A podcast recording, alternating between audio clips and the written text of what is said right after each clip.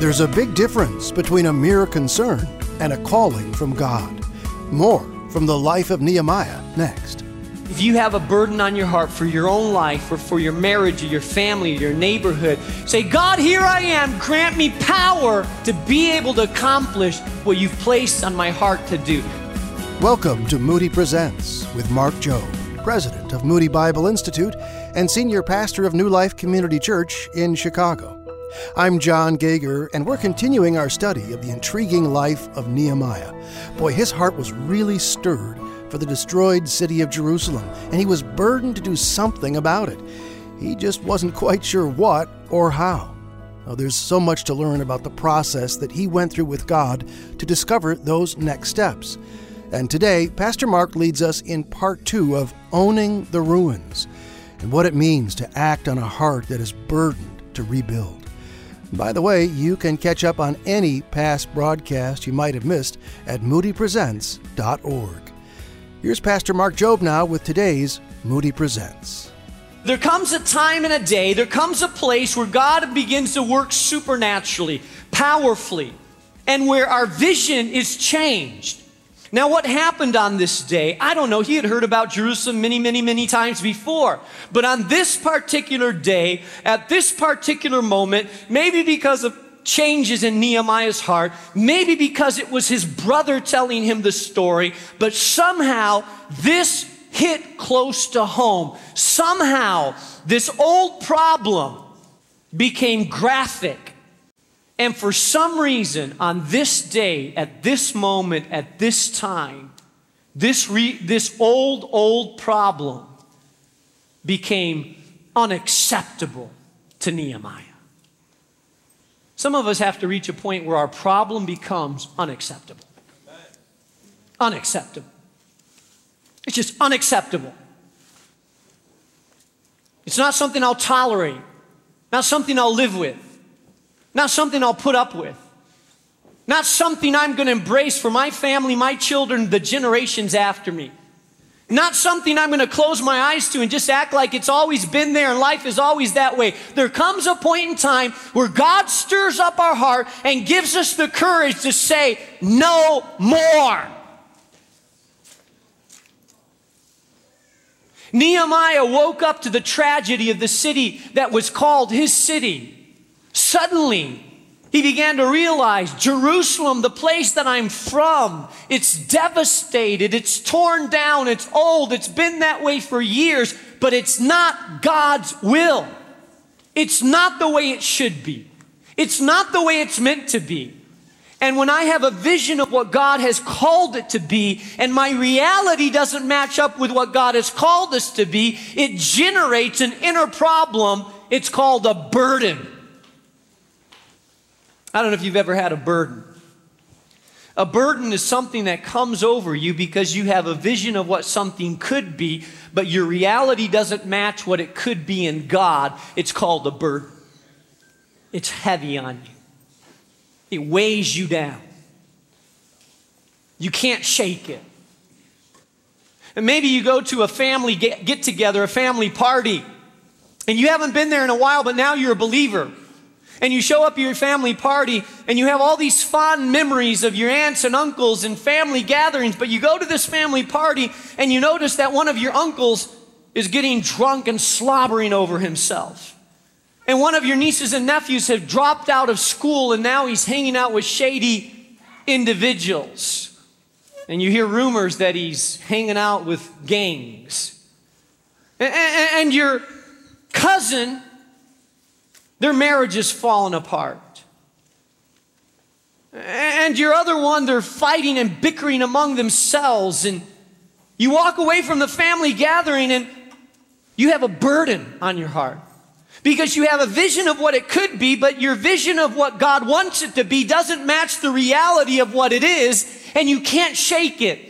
The next day you think about it. How can my family be so messed up and people that I love be in such turmoil and chaos and it doesn't release you? That week you think about it often. For a week you're still waking up and concerned about it. It burdens you, it weighs you down, it hovers over you because now there's a problem there. And you've been awakened to the fact that that problem should not exist that way. There's a tension between what you see could be and what is. It's called a burden, a God given burden. Nehemiah, here's the story of Jerusalem. The walls are torn down, the people are in disgrace. And he says in verse 4 When I heard these things, I sat down and I wept. Leads me to my second point. I want you to write this down. You see, our hearts will be moved and our spirits stirred often before we determine what action we should take. Sometimes you're burdened by something, but you don't know what you should do about it. Has that ever happened to you? You get weighed down by something, but you say, What can I do about it? I don't know what to do. Your heart's awakened. You're realizing it. You look at the condition of a place, of a family, of a life, of a city. It may be the city you live in, the neighborhood you're in. It may be your family. It may be your marriage. It may be your own personal life that you suddenly wake up and look at yourself in the spiritual mirror of the Word of God and you take your sleeve of faith and you wipe away the fog of sin and discouragement and look at yourself and realize I am not who I should be. This is not where I should be spiritually. And you get a burden about change in your life. You're woken out of numbness. You look at your neighborhood. Some of you right now live in communities where you're just getting sick and tired of hearing of another 17, 18 year old boy getting shot and killed. We live in a city where there's seven to 800 homicides a year. A year.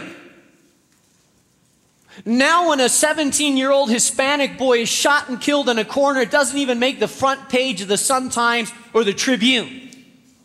Because we become, we become so used to some gang-bang kid getting shot and killed that it doesn't faze us anymore. Just life.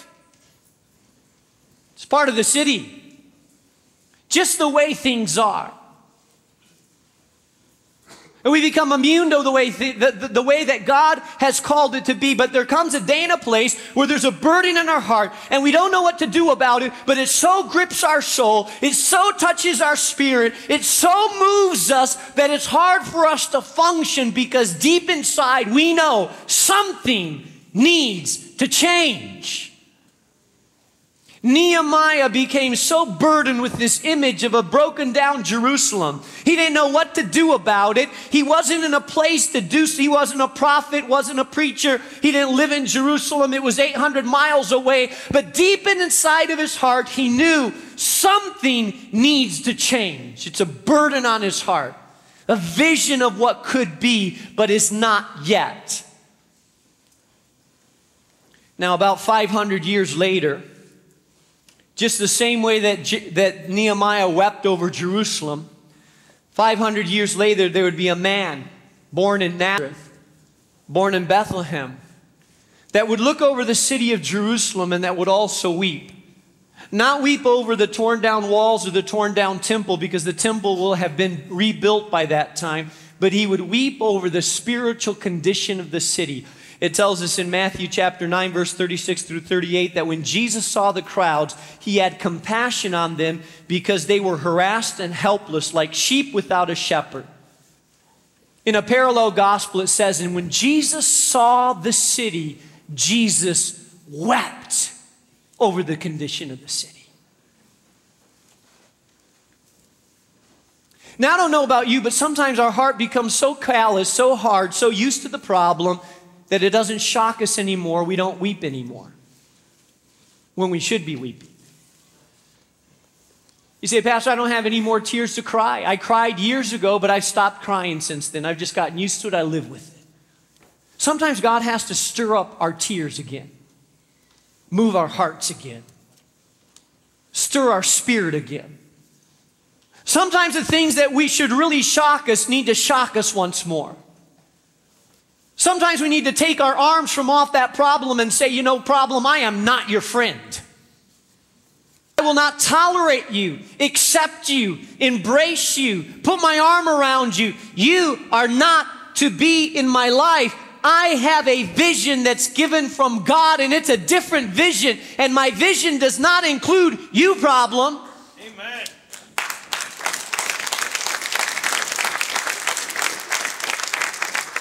You see, sometimes you have to get stirred enough to be able to realize that you, you have to take action about it. And, and, and see, the next thing that Nehemiah did, he had a burden. It weighed heavy on his heart. He wept. And then it says, And for some days I mourned and fasted and prayed before the God of heaven when you understand in your life that your life is not where it should be, your marriage is not where it should be, your family's not where it should be, your community's not where it should be, your city's not where it should be, your nation is not where it should be. When God gives you a vision of what it needs to be, but it's not there, and there's a burden on your heart that gets a grip on your soul, and you can't shake it, and you say, What do I do about it? What you need to do about it is what Nehemiah did. The first thing that you do is you fast and pray about it to make sure this is a God thing and to discover what is it that God really wants you to do about this. Because I believe it's in the time of fasting and prayer and seeking God and marinating before God's presence that He gives us clarity in terms of our direction. Sometimes we react quickly about something, and if you react quickly without prayer, typically you'll react in the flesh and not in line with God's word. Other times we just pray, pray, pray, pray, pray, and God says, okay, now get off your knees. You've done praying, now it's time to do something about it. And so it says that he went and he began to fast and pray and talk to his friends about it. And while he was fasting and praying over this burden, while he was trying to figure out, God, what do you want me to do? And God, what are you doing in my life? And what should I do? And what steps should I take? It was during that time that God began to give clarity to his mind and spirit about what he should do. And I believe that oftentimes that's what God wants for our life that you see, a, a, a vision is, is like delivering a baby. Sometimes a vision is birthed within our heart and spirit, a vision of what we should do or become or say, a vision of how we could change things. But if we act too quickly, it's like delivering a premature baby. That baby will not survive on the outside because that baby needs to be fully developed before it is presented and comes out into the world, right? Well, a vision is that way as well as God is working in your life. Sometimes you need to percolate on it, pray about it, seek God, look into the Word, get counsel, begin to ask God, prepare me, God, to do something about this. Prepare my heart, prepare my spirit, get me ready so that I can take action because there's a difference between a mere concern and a calling. You're listening to Moody Presents, the weekly teaching ministry of Moody Bible Institute President Mark Jobe. Now, Mark is also the senior pastor of the growing New Life Community Church right in Chicago.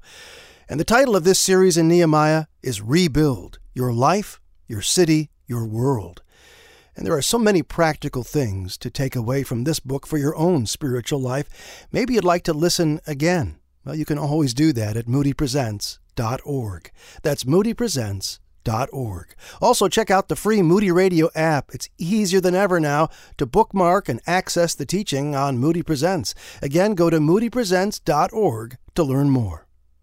You know, Pastor Mark says that we are exposed to great, worthy causes every single day, but they don't all represent a calling on your life. Your heart, history, and burden will be hardwired to that call. More on this as we conclude part two of Owning the Ruins. And here again is Mark Jobe on Moody Presents. How many of you know that we're bombarded by good causes all the time? You flip on the television and there's a little three year old boy from Africa with flies around his face and looking anemic and, and, and starving, and someone gets on and says, Please help these children in Africa. That's a good cause. But let me tell you, every good cause is not necessarily a call on your life. Because if every good cause were a call on your life, you'd be like a yo yo running from need to need and cause to cause. You need to determine what is my call, what is my burden, what is God wired me for, prepared me for, engineered me for. Typically, your history and your burden and your heart will be wired to what you are called to do. And it's in the presence of God where we discover that. Uh, some of you know, we talked a little bit earlier, some of you know the history of this church that about 10 years ago, myself and the pastoral team and about 40, 50 other people from the church, we went on a 40 day season of fasting and prayer because we knew that God wanted to do something. We didn't know exactly what He wanted to do, but there was a burden in our heart, a burden in our heart for our city. A sense within our spirit that something has to change. That God needs to do something. We don't know what, we don't know how, we don't know where, we don't know what method, we don't know what strategy, but God, we know that there's something that you're doing.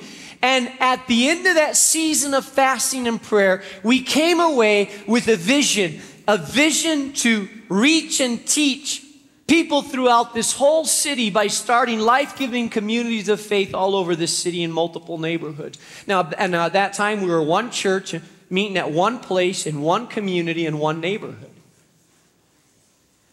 But you see, it was through fasting and prayer and seeking God that God gave clarity to the vision, expanded our borders, gave us a new vision of what it could be. And now, several years later, we're working on our 10th location meeting in multiple parts of the city. Where did that come from? That came from fasting and prayer, coming before God. We have a burden, but we don't know how to achieve that burden. We have a burden that needs to give way to a vision that needs to give way to change in our life. Some of you right now, your mission field doesn't need to be Africa, doesn't need to be China, doesn't need to be your community. Your first mission field needs to be your own life. Because right now, as you look at yourself in the mirror, God is working in your life, and what we call a burden that's a personal burden, we call it conviction. And some of you right now, God is convicting you that your life right now doesn't match what God has called you to be. That right now you're not living the way God wants you to live. That right now you're not reflecting His image and His glory. You look at your heart and you say, I'm far from where God wants me to be. And so there's a heaviness on your heart. There's a conviction about on your spirit when you're not living the way God wants you and you have a new vision of where He wants you to be, when you get receive a report that this is what it means to be a man of God or a woman of God, and you look at your life and your life doesn't reflect it, conviction sets in. And Maybe you just thought, I'm just going to attend services, I'm just going to be okay. No one knows the condition of my heart. But in a service just like this, the Holy Spirit begins to move and you start getting a fresh vision of what God wants to be do in your life. And there's a fresh revelation of where you're at spiritually. And you start feeling a heaviness, a burden about where you're at. Now, you can do two things when you feel a burden and a heaviness about where you're at. You can run from it. Some people do that. They say, Well, I went to church at one time and I felt so heavy, so ah, I just never going back to that place. Or you can feel the burden of your heart, the conviction of your spirit. And that conviction will not go away until you finally say, Yes, Lord. I bow my knee. I repent. I confess my sin. I turn my back on those things that I know are not right, God. I give my life over to you. I yield over to you, God, because I've walked away from you. I'm not living according to your ways. And it's then through the power of repentance and forgiveness that that burden is lifted from our life and that we can begin to enjoy life in God like He wants us to live. Are you tracking with me this morning? So you can run. I praise, oh Lord, great God of heaven. great and awesome God who keeps his covenant of love to those who love him and obey his commandment. Let your ear be attentive and your eyes open to hear the prayer that your servant is praying. For 40 months, for 100 days, he fasted, prayed, mourned. He was driven to the presence of God. Listen, this burden needs to lead you to God, not away from God. Can I tell you this? Some of you, what the enemy wants to do is he wants to drive you away from God because every time you get around the things of God, you feel a little guilty and a little convicted. So you decide, I don't want to feel convicted or bad, so I'm just going to stay away. So, hey, don't look at me like you've never done that before. Like, not me. And then when you come back, you feel convicted again, and so you stay away a little bit more. The other thing that you can do is just try to ignore the conviction and the pain and numb yourself towards it. So when you hear the Spirit of God telling you to do something, you say, no, no, no. You push it back later, later, later. And what happens is you develop callous to the Spirit of God. That means when you develop a callous, you can show up in church, listen to the Word, and not do anything about it. You don't feel good, you don't feel bad, you don't feel convicted, you feel nothing. Because there's a callousness to your spirit until God breaks you. Oh, Spirit of the living God, I pray right now, if there's anybody that's callous right here, that you would break their heart beginning today, that there would be a crack in their spirit, God. Do not let them live with indifference, I pray in Jesus' name. One of the worst places you could be is a place of callous and hardness. Because it's a place where you nothing gets in, but let, listen, nothing gets out either. When you're calloused and hard, if you're callous and hard today, listen, the Spirit of God can't get in, but you, you can let nothing out. You can't love the people around you. You can't receive love. You can't give love. You can't communicate freely. You know why? You're calloused. You say, well, Pastor, I don't want to go to the place of pain. Well, if you're going to the place of breaking, you're going to go to the place of pain. But unless you're willing to go to the place where God can break you, then you can't you have to be honest, open, confess, Stop hiding behind lies. It's going to be painful, it's going to be hard, but it's going to be liberating. There has to be a willingness to acknowledge your faults and come clean. I confess the sins of we Israelites, including myself and my father's house, have committed against you. Listen, if you're going to pray through your burden, you need to take responsibility for what you've done wrong. Some of you go to pray before God and you say, Well, it's my wife's fault, it's my boss's fault, it's the alderman's fault, it's my neighbor's fault, it's my daddy's fault, it's President Bush, everybody. But if you're going to come clean, you have to take responsibility for what is your fault. I take responsibility for my life. Those are hard words. Let me tell you, married person, take responsibility for your attitude. Stop blaming your wife, stop blaming your husband. Take responsibility for your life. Thirdly, there needs to be an understanding and a trust in the promises of God's word. Nehemiah says to God, Remember the instruction you gave to your servant Moses. Nehemiah is starting to quote scripture to God.